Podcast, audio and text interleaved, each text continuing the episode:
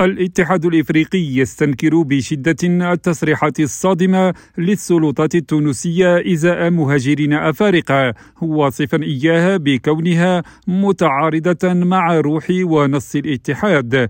ففي بيان صدر يوم السبت أدان رئيس مفوضية الاتحاد الإفريقي موسى فاقي محمد أدان بشدة التصريحات الصادمة للسلطات التونسية إزاء مواطنين أفارقة والتي تتعارض مع روح المنظمه المنظمة ومبادئها التأسيسية. وجاء في البيان أن نائبة الرئيس مونيك نسانزاباغانوا ومفوضة الاتحاد الإفريقي للصحة والشؤون الإنسانية والتنمية الاجتماعية ميناتا سامات استقبلتا نيابة عن الرئيس الممثل الدائم لتونس المعتمد لدى الاتحاد الإفريقي. وعبرتا خلال هذا اللقاء عن القلق الكبير للاتحاد الإفريقي بشأن شكل ومضمون التصريح الذي يستهدف مواطنين أفارقة بغض النظر عن وضعهم القانوني في البلاد.